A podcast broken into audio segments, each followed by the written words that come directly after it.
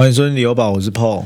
我是 Michael，哦，今天合体了吧？对这个农历年年末的最后一天啊，我们哇，今天已经是除夕了。我们现在开始录音是对，礼拜五的凌晨了哈、然后就是算是农历年的最后一天了。对，先祝各位听众朋友新年快乐，对不对？新年新气象，龙年好运到，希望大家今年都可以靠着房地产赚大钱。哎、你很会讲那种吉祥话 哎、你很适合去拜年哎、你没有讲一些跟什么龙有关系的什么呃吉，祥话？龙中来啦，啊 是啊，龙来运转，对不对？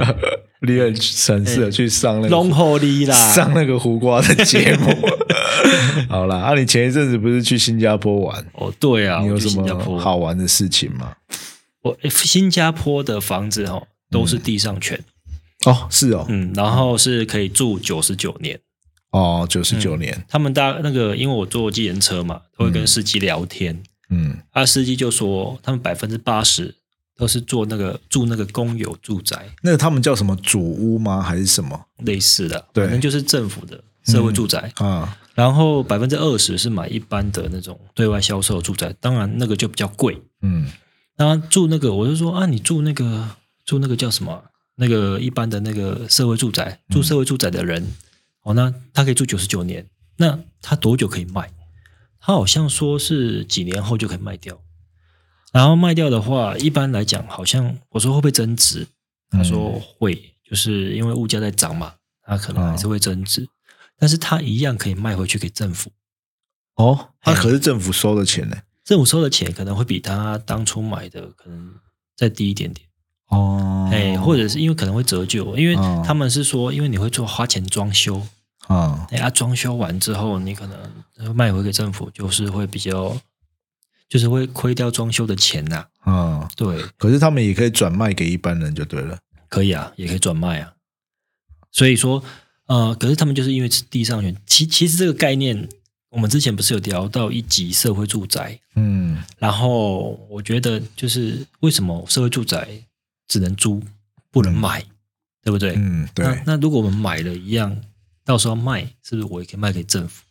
哦那，就就等于是说我买了，我有拥有权，有拥有所有权，那我可以卖给政府，可以卖给一般人。那当然，可能价格不能像一般的房价那样子被你可能无限上纲，就是说我被我被我这边被我这，一定要有一个那个一个一个一个政府的标准在嘛？因为那些就是要给给一般就大家民众没有房子，还是说就是他至少要有个自由的房子的人买的，因为新加坡自有、自有率好像百分之九十吧。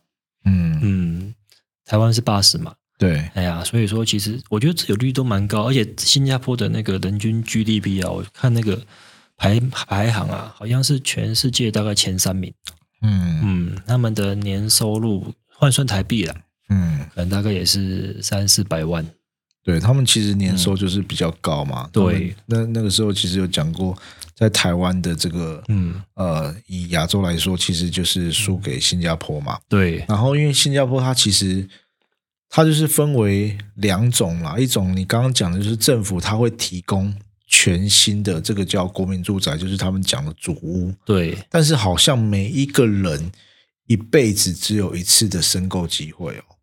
所以，如果你你如果买完之后把它卖掉，你就可以，你就只能买刚刚你讲的那种一般住宅啊，二手主屋，对，就是我们刚刚讲，不是，就是变成说你可能你把你原本申购的卖掉，你可能就是像别人他的嗯，要买的，可能是你们位置不一样吧，你就只能去买二手的这个。哦，就是也是别人的社会住宅。对，但是他可能因为这样子，他有很多的补贴的方式啦，嗯，啊，这边都是属于这种算是国民住宅公有的。那如果你去买那个刚刚你讲的私私人私人住宅。好像价格就会非常的高。那前一对阵子其实还有一个呃，新加坡这个管管控房市的的那个政策，就是好像把印花税提得非常高，嗯，好像外国人去买的话，那个印花税费非常的，好像涨了好几十趴吧，我记得。其实我觉得一一定要啦，不然外国人如果都跑去，就像那个什么日本还是哪边，大家都跑去那边炒房炒房，嗯。哦，还有东南亚去那边炒房，好像也不太好。对啊，所以这个其实就是，就是把这个税制的部分有去调整了，他们算是就把这个呃房屋的政策控管的非常好。嗯，对，那相对的台湾可能就就是透过一些信用管制。对，哦，或者是央行的一些金融政策去做调控啦。嗯，而且新加坡的那个物价，我觉得蛮高的，蛮高的嘛。嗯，嗯，我们但是他们收入相对也比较高啊。你不是贴一个那个他们啊什么服务员，还有什么储备店长，储备店长一个月有十万的台币，耶，光你说那个外层一般最基础的七八万吧，就七八万呢、所以其实跟已经比这个日本，我去日本的时候看到这个日本的这个最低的时薪也才一千日币，嗯，一千零一日币嘛，合台币大概两百一十、两百二十左右。那跟台湾差不多啊。对，其实所以相对的，我们台湾的这个呃基本时薪已经拉到一个水准了。但是我之前之前之前有提过，在这个收入的中位数啊，台湾还是远低于日本嗯哦，所以才会造就一些感觉嗯这个比较中低收入的人在房贷的负担率上嗯，觉得非常的痛苦。对，对，那其实我去日本，我也看到另外一个现象，嗯非常多台湾人，然后呢，很多年轻人，他们都是背名牌包，嗯然后就是就是拿 iPhone 手机就标配嘛。然后像我出呃，就是进日本的海关，准备要搭机回国的时候，因为进这个机场免税店嘛，他在我们在成田的那个航厦里面有里面有很多的名牌店，哎，我看到台湾人都在 Chanel 啊，L 哎不没有 LV 啊爱马，Prada、仕啊，爱马仕都在里面消费，哎哦，那你觉得这种情况是真的大家收入水准都那么高吗？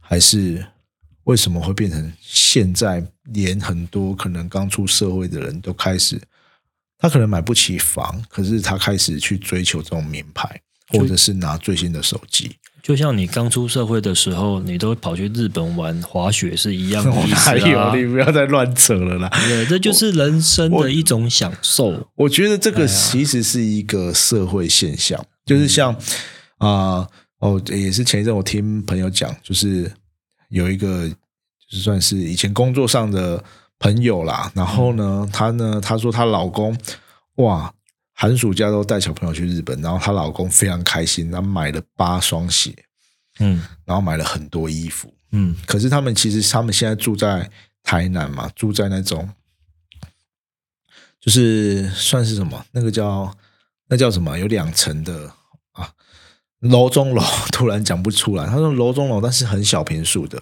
嗯那因为他们很早就买，买的很便宜，但是他们一直没有跟上这一波的房价，到最后他们有一点是躺平了。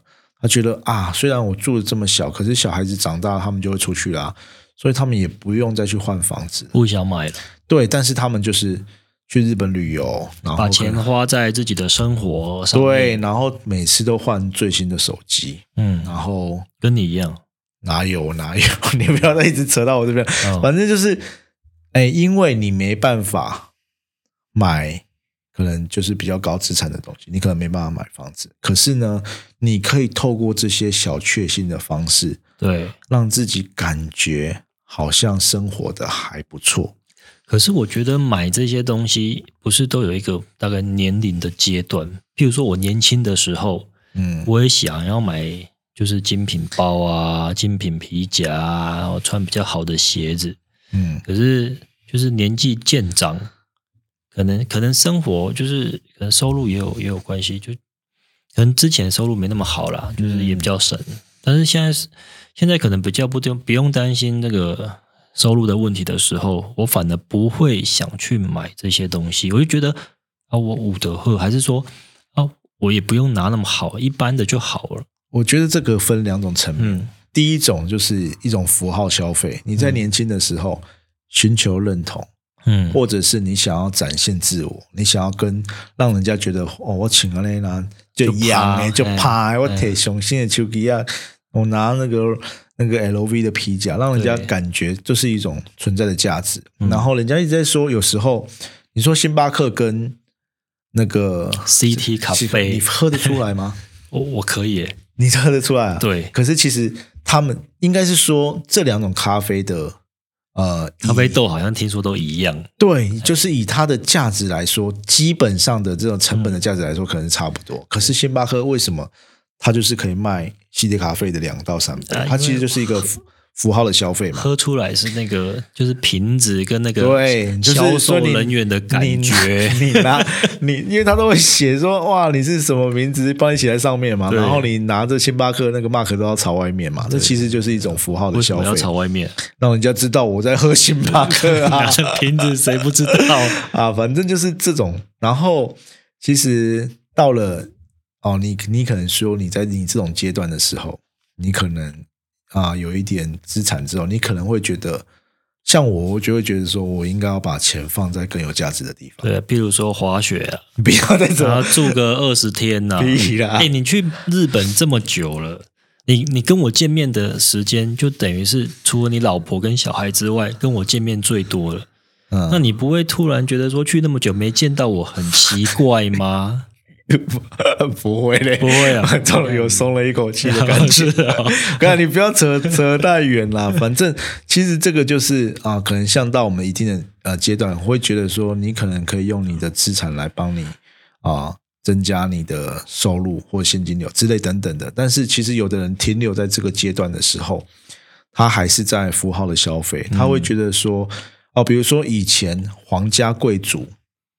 一般的平民是不可能穿跟皇上一样的布料的，的他连买都没有办法买到。嗯，可是现在，哦，每一个人都有机会跟，比如说跟贾博士，哦，跟这个贾博士也只穿高领毛衣，不是，我说比如说跟黄仁勋一样，都拿 iPhone 十五 Pro，哦，哦，你有办法跟哦，比如说你有办法跟这个这个这个拜登一样，都拿最好的手机，哦，你有办法跟那个不管是可能是哪一个名人一样，都一样背爱 Chanel 对 Chanel 的爱马仕包。包，对，嗯你只有在这个哦，就算是奢侈品或者是这些呃你呃消费性的产品中，你有办法跟这些啊、呃亿万富翁、嗯甚至更高阶的人拿到一模一样的产品。嗯，诶，好像我自己的身份地位好像也提高了一点点，对不对？嗯所以很多人会呃迷失在这种消费的。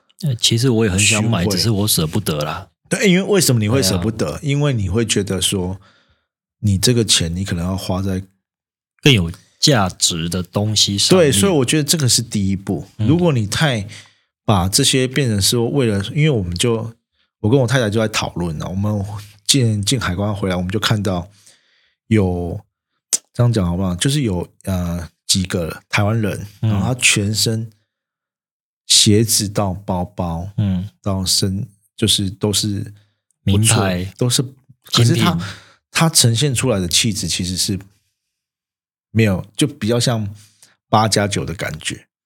可是他们一样，就是在这个消费上面，啊，图为了凸显他们可能个人的品味或者是他们的价值，他们花了很多的这些精品在建立自己自身的形象。可是他们呈现出来，他比如说谈吐或者是他们的行为，让你还是会觉得说，他们可能跟他们的产品。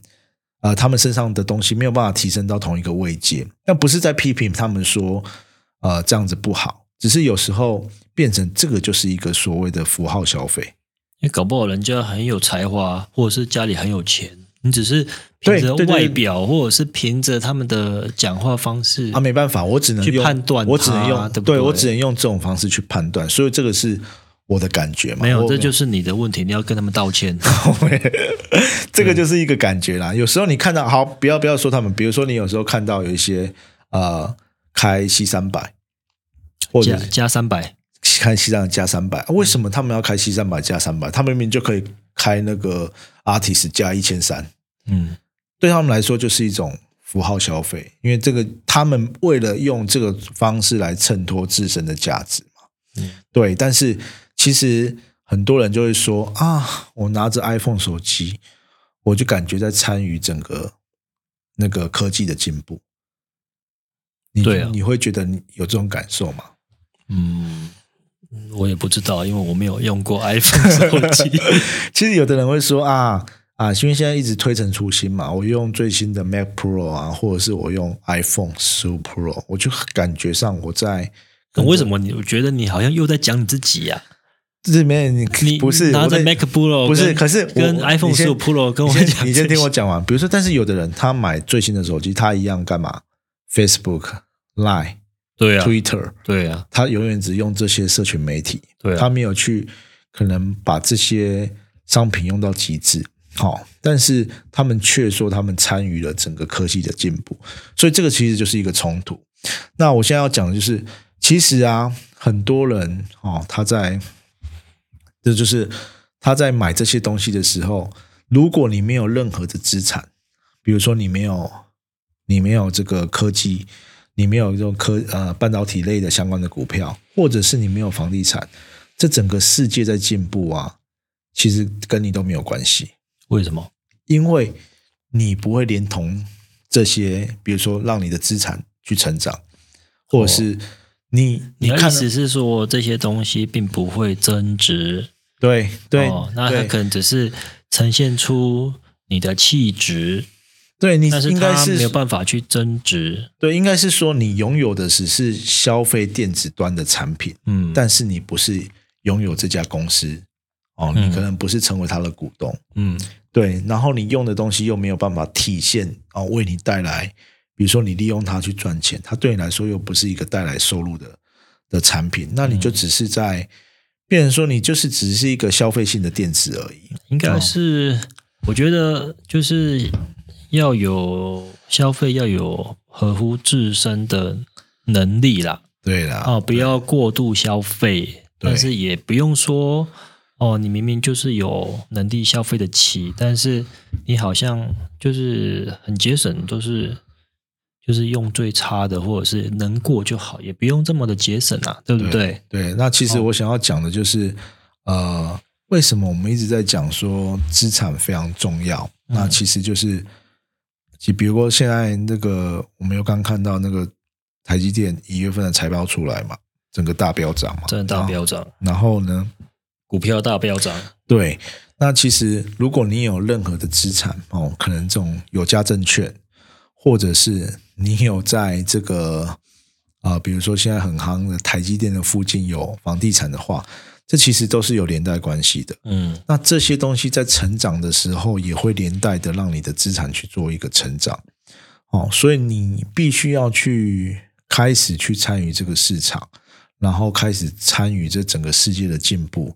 你必须要有资产在里面，你才可以真正的感受到说啊，这个世界慢慢的在往前走，然后你也可以因为这样子过了更好的生活，而不是只是变成是呃最消费的末端哦，好像你只是呃变成别人赚钱的一个呃商品而已。哦，所以我觉得这个东西就是大家可能可以去思考要怎么去体现这一块啦。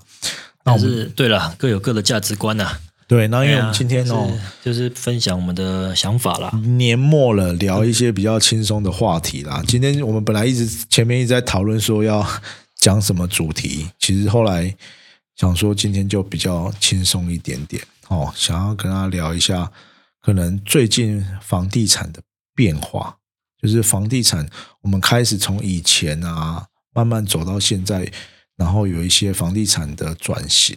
嗯对，那其实我前呃，昨天我就跟我太太在聊啊，我们在回到台湾台湾了嘛，我们在台南路上就在聊说，诶，这个他就刚刚好看到那个，我就跟他不知道在讲什么，好像是讲那个富力的富力地系吧，然后讲他说、啊，他就说，哎，富力地系已经二十几年了，因为我就讲说他他好像有经过九二一的洗礼嘛，对。然后二零六也有了，二零六也有嘛。啊，然后反正应该是九二一之后盖的。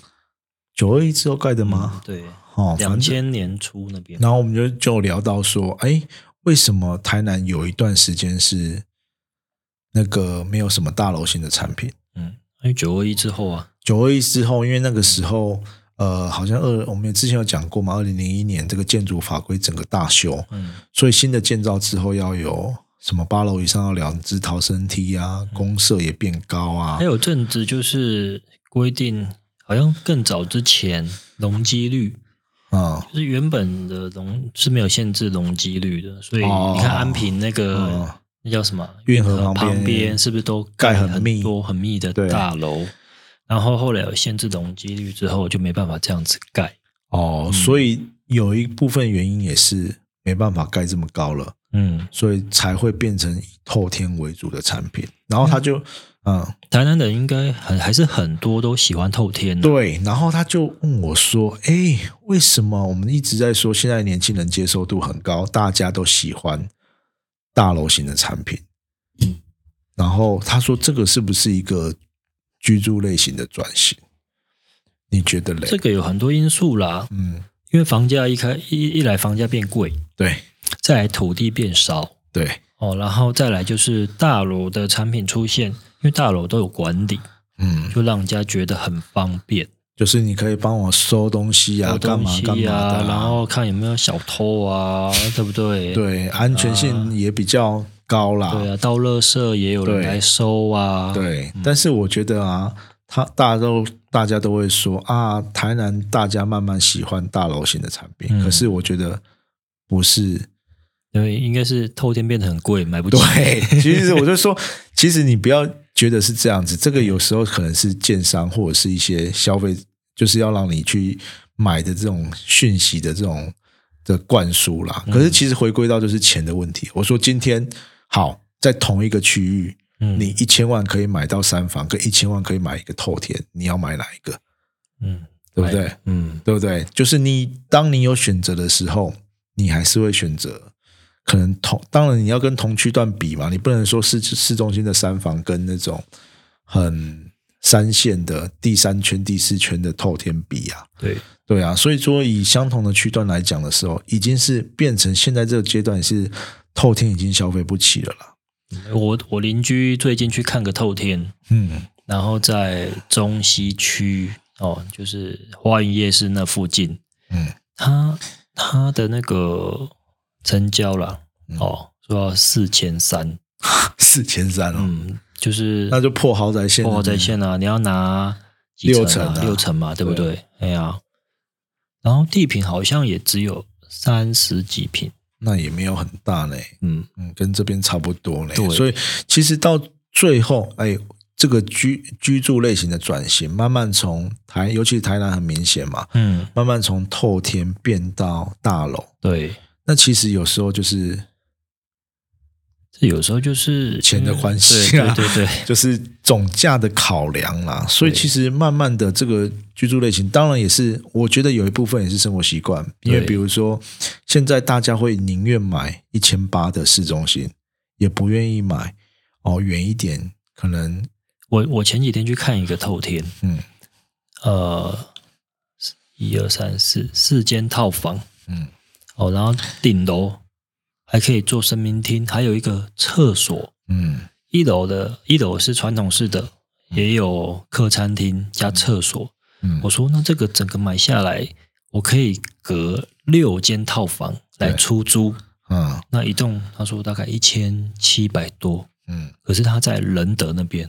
啊。哦，那我就算一算，他如果同样这样子的规划，他地平好像二十五左右啦。嗯。如果这样子的规划在台南市，嗯，应该还是要破三千对哦，对不对？对对哎，那诶可是没有电梯，可能不用了，两千多。对，嗯，那所以说，其实其实我觉得可能比较郊区一点，还是有后天可以选择。对，可是可是可是你不一定会住到那边去，除非说你要拿来做一些其他用途，租人家啊，或者是投资啊，放久一点或干嘛之类的，嗯类似这样子。对，所以所以这个就是变成是回到区段啦。你同一个区段的话，慢慢的你这个呃居住的产品类型会去做转移嘛，嗯，对不对？然后你可能连你刚刚讲那个透天嗯一千七，但是到最后人家可能会选择买八九百的华夏，那其实也是就在同一个区区段呐、嗯那其实也是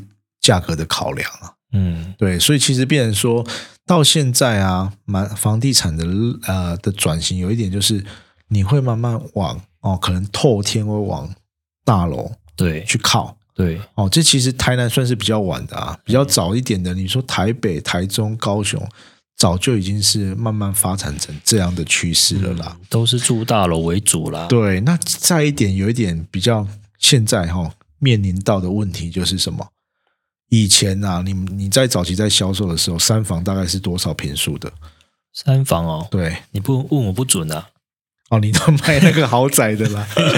啊，你们那个时期你不会去看我都通卖那种六七十平、一百平的。对嘛？那、哎那个时候啊、豪宅还卖得动。好，我们以这个来看就好了。但是那时候不贵啊，一两千、两三千，顶多三千多、啊。对，所以但是你看，现在要规划到一百平，其实台南非常的少，几乎没有了啦。对啊，全台全台湾都蛮少的。现在连台南，连台南单价还不到非常高的嗯，地步，就已经这个一百平的产品几乎都快没有了。对，现在都大概比较大的七十左右吧。对，哦，啊所以这个都是就是面临到的问题啦，就是你可能居住面积开始慢慢的变缩小变小。那早期的那种正三房可能到可以到四十平、嗯哦，或者到四十五平。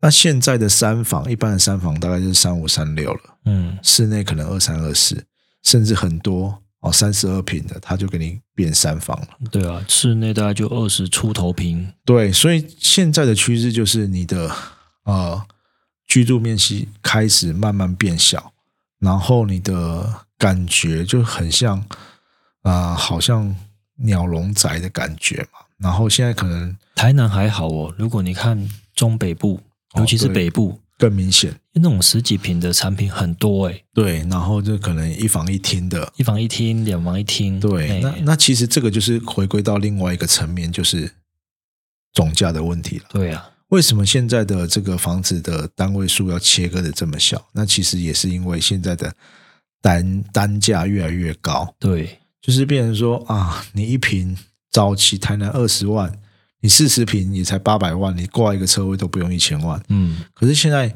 哎，台南市中心至少要四十万呢、对，你四十万原本的四十平就变成两倍，一千六百万，你再加车位要一千七、一千八，对，所以这整个的总价变成说成长的非常快。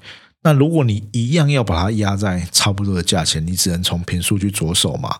那再加上我们之前讲过，九二一之后建造变了，然后哎，就是那个建筑法规变了，所以你的公设面积拉得很高，嗯所以你变成室内的可用平数也变得非常的小。对，所以变成居住面积越来越小，这个就是另外一个现在慢慢在转型的的一个现象了。嗯，然后其实另外一个哈、就是现在不是呃空屋率非常高，现在哦，对嗯，对啊，很多很多大楼的点灯率好像都不高了。对，第一个就是啊、呃为什么会有这种慢慢的类这种这种情况，或者是代售的房屋物件很高，其实就是跟另外一个呃层面有关系啦。因为早期我们买房子是要用来干嘛？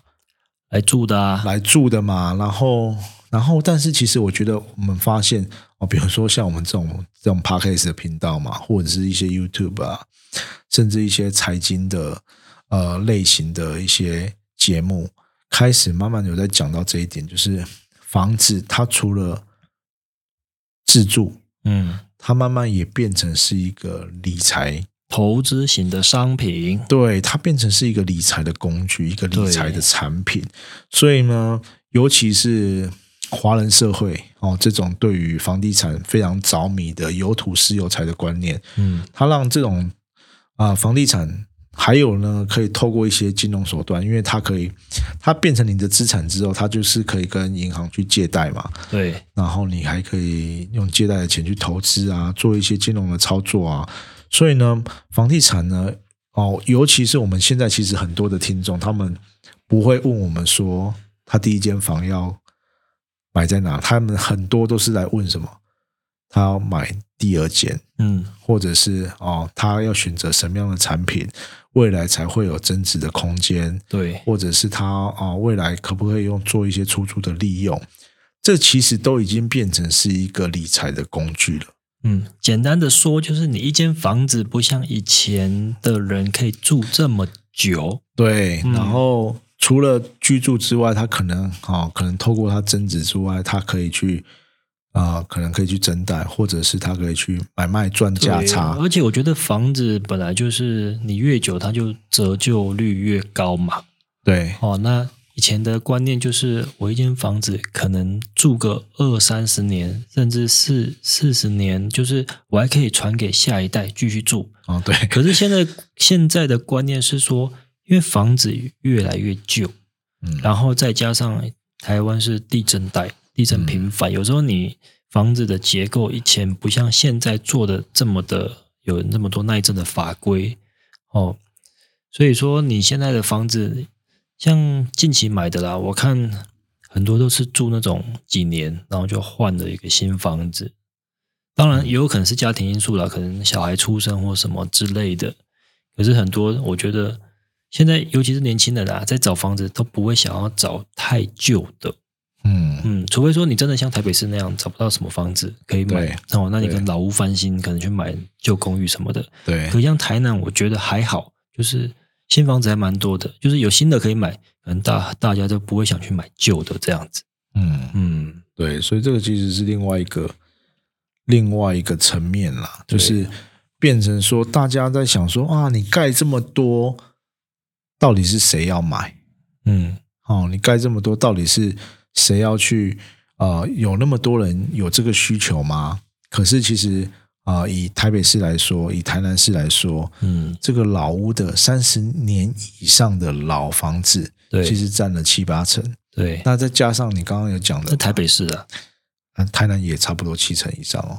台南的老房有这么多吗？有有，然后、对三十年以上的啦，哦，所以这个变成说，再加上你刚刚讲的早期的这个建筑工法可能没有这么好。对，哦，所以呢，他的居住的感受性可能没有这么好。如尤其过了四五十年之后，嗯，那个呃房子开开始慢慢出现一些问题之后，年轻人感觉哈、哦，他在可以啊、呃负担的范围之内，感觉都会是往新房子跑了。对，或者换这种比呃比较不要那么旧的房子了。对，尤其是在现在相对还可以负担起的的区域的话，会有这个现象啊。嗯，还有一点就是，像台南的市区，哦，路很小条，然后可能店面啊，就是大家做生意，然后很多就是违建，铁皮屋也多、对，哦，然后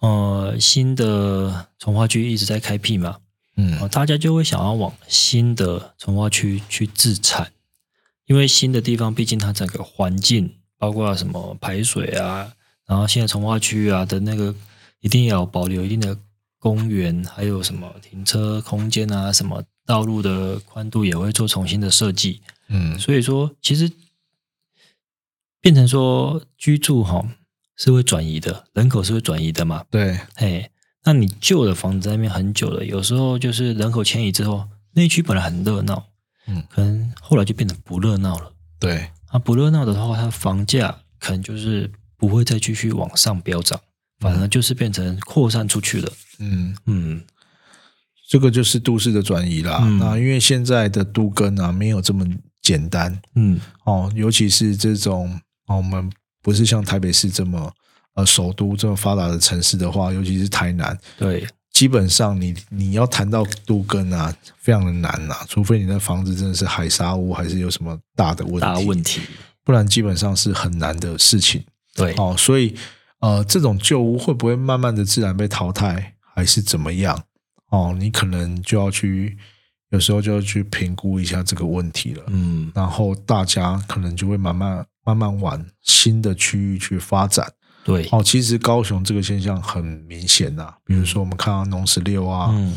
然后左营啊，嗯，这些其实没有很久嘞，十几年前那边就是还是一片荒芜，嗯，短短的十几年前，十几年后马上就变成呃高楼大厦林立。因为我刚从这个桃园机场回来嘛，对。我们在聊说，因为我们大学的时候也在那附近青浦，啊，哇，我们大学的时候高铁大三、大四的时候高铁刚开通，青浦附近真的是真的是一片草诶、啊，可是你看过了哦，也蛮过了快二十年了。二十年之后，嗯，哎，整个这个龙井跟完全以前完全不一样。对啊，那你觉得台南未来哪个地方有可能变成这样子？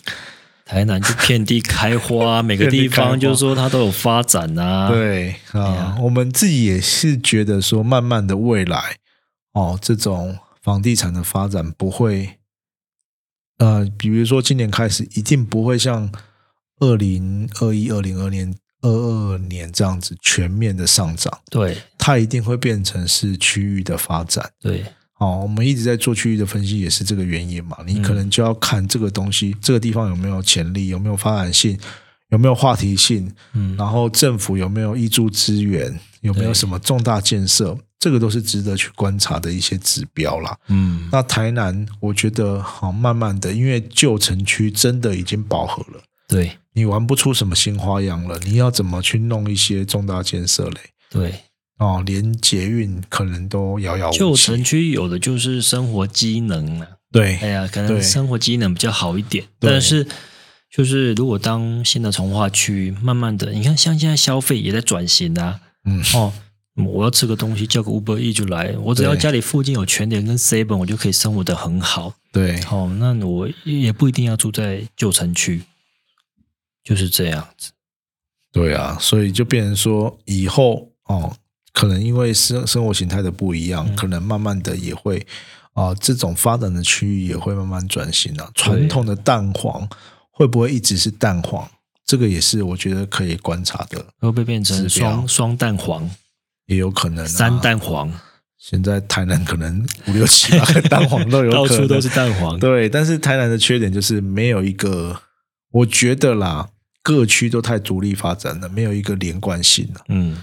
没有一个哦，一连串的可能高铁自己是一块，对，然后上化新是自己是一块，上六十是一块，对，这个东西都是很区域性的。你说它够大吗？其实也不是非常的大，对，对，我就觉得连串性的发展可能会有限，但是能不能透过一些重大建设、交通的发展把它串联起来？嗯，哦，比如说这个啊，铁路地下化啦，铁路捷运化啦。捷运呐，或者是北外环哦，这种三环三纵的线的那这个快速道路的规划有没有办法更完善一点？对，才有办法把这些东西串联起来了。是的，对啊，所以这个也是很未来可以值得观察跟期待的地方啦。对，好啦，那我们今天就到这边啦。嗯，是今天算是除夕了，对不对？今天对，对啊，哦，就是先。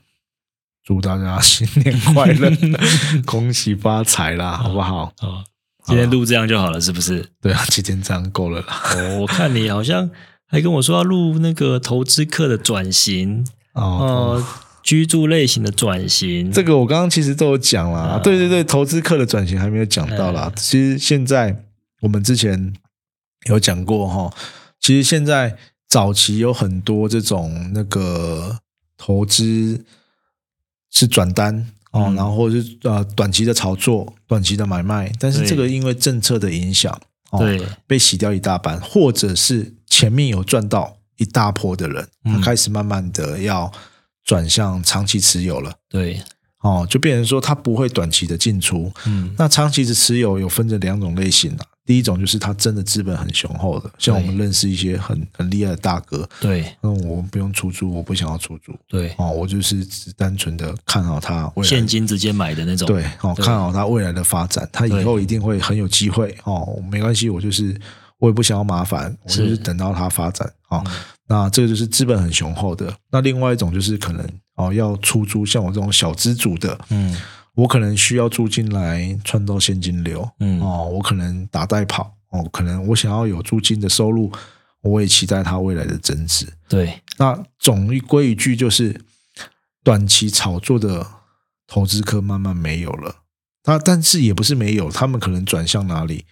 哦，比较活一点的，他可能转向中古屋，嗯，老屋翻新，嗯，哦，甚至。啊，早期我们在观察，就是可能你老屋翻新之后进行包租代管，或者是出租，哦，或者是你啊，透过这种装潢的方式，对，哦，你可以把你的成本降低，因为你的装潢的部分可能可以呃变成成本嘛，嗯，哦，然后用这种方式去啊获得比较大一点点的利润。但是其实因为现在住啊政策的关系嘛，房地合一税啦，其实都被压缩掉了。但是这些东西可能慢慢的会转嫁到那个消费者身上。就对了，因为什么对囤房税什么的，租金会变高嘛。所以其实接下来啊，说不定哈、哦，慢慢的中古屋跟这个老屋可能会有哦一点点补涨的状况，因诶为可是你说叫我去买一些老屋，嗯，我真的不会想买。这个就是回归到就是个，其实我是我个人的因因素，啊，因为你第一个你有钱嘛，不第二个是你看看过我都我都卖新屋你，都看看过很多好东西，然后再来就是，但是为什么哦？我们其实有一个数据哦，就是台南市的这个台南市的这个老屋的交易比率还是比较高一点点的哦。那为什么会这样子应？该是中古屋吧，不是老屋吧？呃，它有一个数据哦，比如说这个啊、台南市，我们以台南市来讲好了。嗯，它呢，二十五年到三十年的呃交易比率是全部占二十 percent，嗯然后呢是大于四十年的还有十六 percent，嗯，大于呃三十五年到四十年的还有五 percent。好了，我把它加起来好了，这样太老口了。反正就是二十五年以上的呢，占了五十一 percent。占了一半。对啊，新屋的比如五年内的大概二十七 percent。嗯，所以你为什么二十五年以上算老房子了吧？为什么这个交易还占一半以上啊？就价是你格吧，对，所以回归到我不是不想要买新屋，是我我只能预算有限。预算有限、啊，嗯不然我就能只能买非常小平数的。嗯，对，我的但是可能是家庭我比如说人口，对啊，人口我是过我是多住两下，我两个小孩，哦，我有办法买那个二十平的两房。两房一厅吗？两房两厅一卫嘛。也，是的，对不对？我可能没办法，我真的需要那个自住空间，但是这个价格，新的三房要一千八，对，我可能没办法，我我只能去选那个一千万的二十五年的房子，对，这个没办法，嗯。就是变成是预算的问题。很多人不是不愿意，其实就跟台北一样啦，不是大家很爱那个买那个老老公寓买到六七十万呢、是因为我需要这样的居住空间，我想要住台北市，对我想要在台北哎上班可能在这边，然后我的人口数可能就生两对。个小孩，也四个人，对，对。然后还有就是新屋跟这个老公寓的价差非常的大，可以差到单品可能差到两倍。嗯，啊，使用空间老屋因为公设比的关系，呃甚至非常少。嗯，又我可又可以用到很多很大的使用空间，嗯。所以最后其实还是取决于预算呐、嗯，预算的考量啊。所以就是有时候不是大家想要选这样的产品，是不得不。不得不，跟我们刚刚讲的这个哦居住类型的转移是一样的嘛，嗯。就是变成说你透天转大楼，对，然后啊三房转两房，或者是五十平转三十平，啊，都是因为钱的问题啦，预算因就是预算先决先决啦，也是啊。最后只能变成这样子啦。嗯，对。房地产转型好像也是这这十十几二十年的事哈。其实就是南部啦，南部啦，但可能中北部就早就已经对住大楼了对对对对，哦。尤其是台南，我觉得因为高雄其实我们看到大楼其实非常多，对啊，哦对，然后到台南其实是这五年。接受度比较高的，可能这十几二十年吧。对啊，哦。真正的我记得我小时候都是住透天嘛，对啊，对啊然后真正的密集的开始变成有这些大楼产品，说不定还不到十年、五年。一级哦，对了，这啊这十年确实有很多，不管是外地建商还是本地建商，都是做大楼的产品。这样对啊，所以这个也是一种透天越来越少了，哦，对啦，也贵啦，嗯然后土地也越来越少了可。能要买到外围去了。对啊，嗯然后你你不要说透天越来越少，连透天的这个平数都越来越小。嗯，以前然后可能十几平再盖一个透天呢、都对了，现在有十八平的呢，十九平的呢。对啊，就很小一间。对啊，然后你就可能